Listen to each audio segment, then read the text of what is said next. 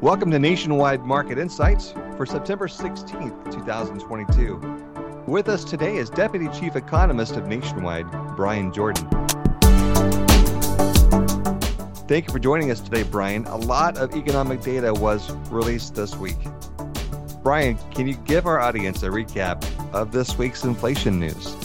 Yes, it was a full week of inflation news. We had statistics that were all over the map this week. We could probably intro this podcast with some music from Ennio Morricone because this was the good, the bad, and the ugly when it comes to inflation statistics. We'll start on the good side. We did have some some good inflation news this week. Producer prices, core producer prices.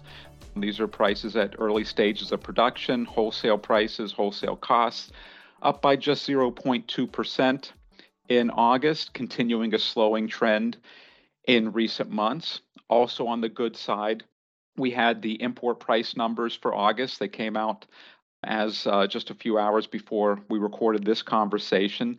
They were down again. We had um, overall import prices falling in August, down by 1%. We had core non petroleum import prices falling by 0.2%, so a continued decline in those prices. Uh, but on the bad side, we saw some of the manufacturing numbers this week, the regional manufacturing surveys, uh, the Philadelphia Fed um, outlook numbers for September, the New York Fed outlook numbers for September. Their prices paid numbers came down, so moving in the right direction, but still elevated. So the Philadelphia Fed prices paid index for September, for example, coming in at 29.8. That's a big decline from 43.6 in August, but still in, in elevated numbers, still still a relatively high number from a historical perspective. Very similarly, the New York Fed, the Empire State Manufacturing Survey. This is also for September, so uh, real time numbers here. The prices paid number coming in at 39.6.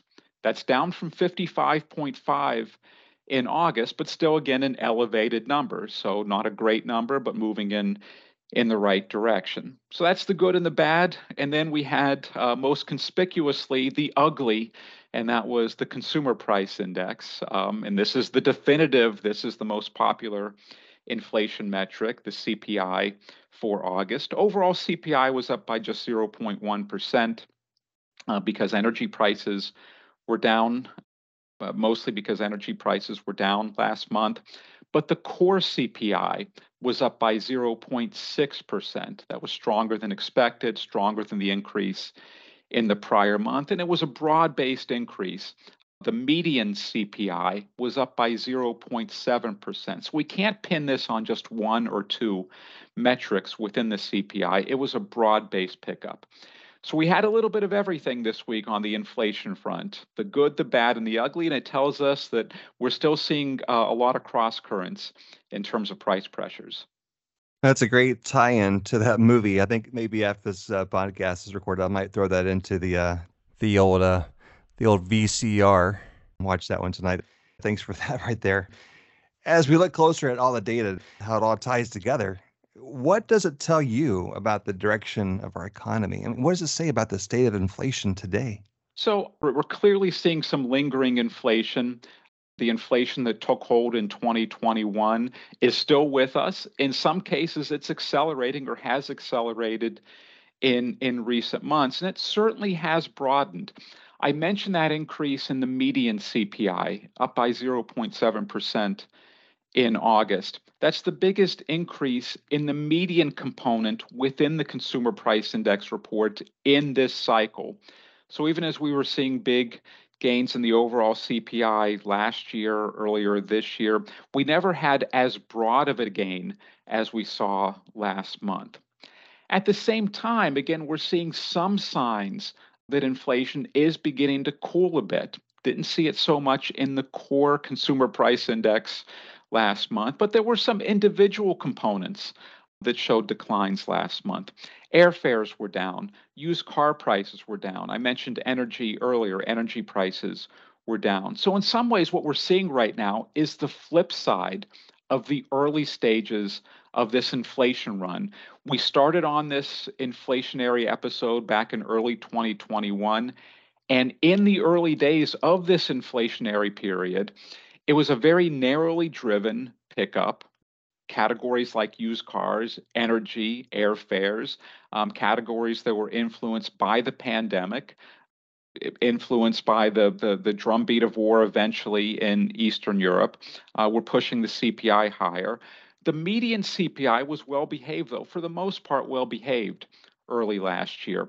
Now we're seeing the flip side of that. Some of those categories that were driven higher by idiosyncratic factors are now beginning to come down, especially as, as the pandemic continues to fade. But we're seeing a broader inflation that's proving a little bit more difficult to loosen. I mean, we know that the pandemic shut down so many factories, lumber yards, uh, meat packing plants, so many other businesses for a very long time. That had to put a strain on the supply chain and was probably a major contributor to the higher than normal inflation we've seen. But it's been a few years. So have we fully recovered from that yet? In some sense, yes. Uh, in some sense, we have recovered, um, or we're, we are recovering. We very much are recovering. We haven't fully recovered yet. So, one metric we can look to is the New York Fed's Global Supply Chain Pressure Index. That's a mouthful, but it's an aggr- aggregation of a number of different measures that look at supply chain pressures. And it's measured on a standard deviation basis. So, if the New York Fed Supply Chain Index is one, that means supply chain pressures are one standard deviation above the norm. If the number is negative one, supply chain pressures are one st- standard deviation below the norm, lesser supply chain pressures than normal in that case.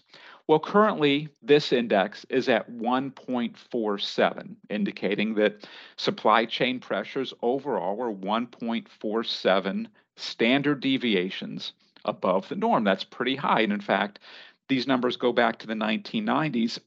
And prior to the pandemic, the only time they were higher than they are today, this index was higher than it is today, was in the immediate aftermath of the Fukushima nuclear disaster in Japan in 2011. That was a very brief run um, above the current level. Other than that, it's always been below, at least in the pre pandemic period, below this level.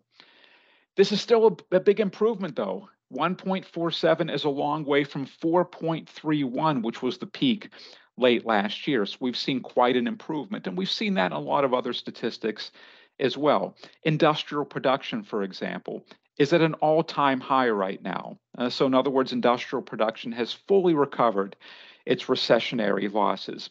Semiconductor production, at least in the US, has fully recovered its pandemic and recessionary losses. Motor vehicle production, even.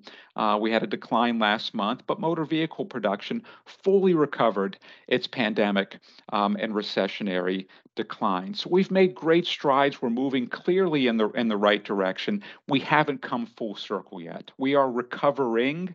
We haven't had a full recovery just yet.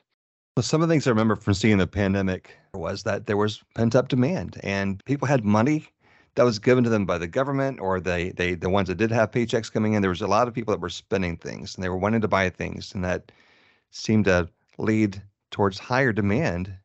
And right now we're watching the Fed try to slow down the economy just to get inflation in check. So a lot of people are asking, why can't the government help increase supply? To meet the rise in consumer demand instead of slowing down the economy? It, it's a great question, and, and the government has tried a, a, few initiatives and is trying a few initiatives to increase supply. We recently had the signing of the CHIPS Act, uh, which allocates over $50 billion in incentives for semiconductor production. We had the Inflation Reduction Act, which allocates funding um, and incentives for both traditional and non traditional energy production. So there have been some initiatives in this direction, but it is uh, unfortunately much more difficult and less efficient to boost the supply side than it is to curtail the, the demand side. I, um, I mentioned the CHIPS Act. We have a, a big plant going up in our backyard, our company's backyard in central Ohio, an Intel plant that's benefiting from, from the CHIPS Act. Um, we recently had a groundbreaking of that facility but it's unlikely we're going to see actual semiconductors being produced from that facility until 2025. So there's a long lead time here in boosting production. We know that the legislative process is, is not easy. It's often compared to, to sausage making. Uh, to get a piece of fiscal legislation passed, you need the White House to agree, you need the Senate to agree, you need the House of Representatives to agree. Not always easy, easy especially in, in these days. Whereas the Fed can operate much more efficiently to, again, curtail demand. The Fed can change interest rate policy not only at every FOMC meeting, each of the eight FOMC meetings per year, but the Fed can change policy in, at any time in between meetings. And while there is a lag for the full impact of monetary policy to hit the economy, some impacts are very immediate the Fed changes monetary policy or even hints that it's going to change monetary policy, and that impacts the financial markets. And the financial markets, in turn, have an impact on the real economy. Uh, we've already seen this year uh, a very nearly real time impact from Fed interest rate policy on the housing market. So the Fed changes short term interest rates, that ripples through to longer term interest rates, that impacts mortgage rates, that impacts housing demand impacts construction, impacts construction employment. You get a feedback loop that, that happens there. And so the Fed does have some real time immediate impacts. And so it's much more efficient. So unfortunately, we're going to see the Fed continue to to ply this path. Uh, we're going to continue to see the Fed uh, attempt to bring demand down to calibrate with what Jay Powell terms quote unquote available supply. Supplies have been curtailed by the pandemic, by the war to a certain degree. Uh, the Fed is attempting to to calibrate demand to those current to that current supply backdrop. You mentioned the Fed, and they're going to be meeting as we record in this podcast. We know that next week they're going to be meeting uh, for their September meeting. And uh, just to our audience, Bryan and our senior economist Ben Ayers will be having a podcast next week in reaction to what the Fed's going to announce, which should probably be another uh, increase in rates. So we'll see what happens and stay tuned for that one. And so, Bryan, as you look at the economy more broadly, do you see any signs of moderating price pressures anywhere else? We do. Eh, you know, it was said back in uh, the 1990s, the early 1990s at least, that you could see the computer revolution everywhere except in the productivity statistics. I think we can take the framework of that sentence and say today that we can see disinflation just about everywhere except in the CPI statistics. Um, the CPI, of course, the headline, the most popular metric of inflation, at least at the core level, continues to show very hot uh, price pressures, very pronounced price pressures. But in many other statistics, many other indicators, we are seeing signs of moderating price pressures. I mentioned the producer price index earlier, the core producer price index, which excludes food and energy and also also margins in that measure. Um, we had a very soft uh, 0.2% increase last month. We're up by just 2.7% annualized over the last three months. That compares to 7.6% over the prior three months. Uh, rents in the CPI, owner's equivalent rent, um, which is a measure of imputed rents, a hypothetical rent for owner occupied housing, rents have been very strong recently, up by 0.7% last month, 0.6% in, in July. But actual rents, as measured by Apartment List, Apartments.com, Zillow, um, have shown signs of slowing recently. Uh, as an example, Apartment Lists um, rent numbers are up by a little bit over 7% so far this year through August versus a nearly 15% gain at this same time in 2021. Now, a 7.2% gain through the first eight months of the year is still a very big increase, but it's a significant deceleration from where we were in in the prior year. And on a sequential basis, month to month, we've seen con, uh, continued slowdown in recent months.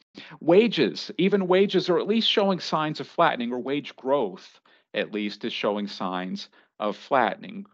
Wages are running a little bit over 5% year over year, but the recent numbers have been a little bit uh, below 5% in terms of, of the run rate. And so we're at least seeing some, some flattening out there. Commodity prices have fallen, um, led, of course, by by energy prices. Transportation prices have fallen as backlogs have have declined. So we're seeing some widespread signs of disinflation. It just hasn't manifested itself so much in the core CPI statistics just yet. It's likely only a matter of time though before it does. Well, another measurement that I want to look at too is the the role of the dollar, which has increased this year by 13%, due in part by the rising interest rates. So, what should we look for here? So, first, we should put this increase into context. A big increase uh, this year in, in the dollar. We still have three and a half months uh, to go in, in the year. The biggest increase historically in the dollar, at least in the, the post Bretton Woods area dating back to the early 1970s, was an increase of just under 16% in the early 1980s. So there's a real chance we're going to see the biggest annual increase in the dollar in history, at least in modern history, since the Bretton Woods era came to to an end about 50 50 years ago. This is a, this is a sizable increase. And it's important from an inflation standpoint because imports account for nearly 20% of GDP. And a rising dollar, of course, lowers the price of imports raises the price of exports. That's also a, a, a disinflationary driver, an indirect disinflationary driver, but it lowers the price of imports. I mentioned the import price numbers, the recent import price numbers earlier. We just got, uh, just before we taped this episode of the podcast uh, a few hours ago, we got the, uh, the import price numbers for, for August, showed another decline. Headline import prices were down by 1% last month. Core import prices were down by 0.2%. And thanks to that rising dollar, core import prices, these are non petroleum import prices, have declined for four straight months. Um, we have we've had uh, declines dating back to May of this year, and so the rising dollar is a disinflationary trend. It's a it's a reflection of tighter financial conditions. It again raises the price of exports, which obviously could impact employment in, in um, export dependent industries here in, in the US. That's a disinflationary driver. But it's a direct disinflationary driver because it reduces the price of imports. And we're seeing that play out here over the last several months. So, Bryan, I know there's a lot of different reasons why inflation happens. Can you share with our audience some examples of some cyclical or structural inflationary drivers of inflation? Yes, we can we can think of any economic phenomenon as being driven by a combination of cyclical, structural, and idiosyncratic factors. In terms of inflation, the cyclical drivers are the labor market and monetary policy, and the underlying rate of, of economic growth. Those things are mostly pointing in the upward direction right now. The labor market is very tight, underlying economic growth is healthy. And even though the Fed has been raising rates recently, raising rates aggressively recently, monetary policy acts with a lag or has its full impact with a lag. And so we're still seeing some of the benefits from the very supportive monetary policies the Fed had, had in place in 2021 and early 2022. From a structural perspective, most of the forces are pushing down on inflation, those long term drivers those decade by decade drivers of inflation are mostly pointing downward. Uh, the Federal Reserve has a 2% inflation target. The Federal Reserve has a lot of credibility. Federal Reserve monetary policy has probably gotten better over time as well, partly because the Fed has better economic statistics than it did 30 years ago, 40 years ago, 50 years ago. So it's able to be more responsive to shifts in in the economy. And also the econ- the economy is much more technologically adept than it was 20 30 40 50 years ago and that in, in improves efficiency pushes down on inflation. So we've got cyclical forces that are pushing inflation higher. We've got long-term structural forces that are pushing inflation lower The wild card is the wild card in this case, and those are the idiosyncratic factors. These are the factors like weather events or geopolitical events, or in this case, the pandemic, that can spring up out of nowhere and drive these numbers higher or lower. In this case, the idiosyncratic factors, the pandemic and the war, have driven inflation higher. We can say with some confidence, though, that those events will eventually go away. We're already seeing the pandemic fading, of course, at least in terms of its impact on the economy. And we'll see a much more normal inflationary backdrop in which we have cyclical factors and structural factors driving these inflation rates. Well, Bryan, thank you for that insight. We're going to go and wrap up today's podcast on that note there. But to our audience, join Bryan and Ben as we have our next podcast where we react to what the Fed announces at their September meeting next week. So make sure you subscribe so you can be notified when each new episode is released. So thanks again, Bryan, and to our audience, thank you for listening. This is Brian Kirk for Nationwide Market Insights. The information provided by Nationwide Economics is general in nature and not intended as investment or economic advice, or a recommendation to buy or sell any security or adopt any investment strategy. Additionally, it does not take into account any specific investment objectives, tax or financial condition, or particular needs of any specific person. The economic and market forecasts reflect our opinion as of the date of this report and are subject to change without notice. These forecasts show a broad range of possible outcomes. Because they are subject to high levels of uncertainty, they will not reflect actual performance. We obtain certain information from sources deemed reliable, but we do not guarantee its accuracy, completeness, or fairness. Nationwide, and the Nationwide N and Eagle are service marks of the Nationwide Mutual Insurance Company. Copyright 2022, Nationwide.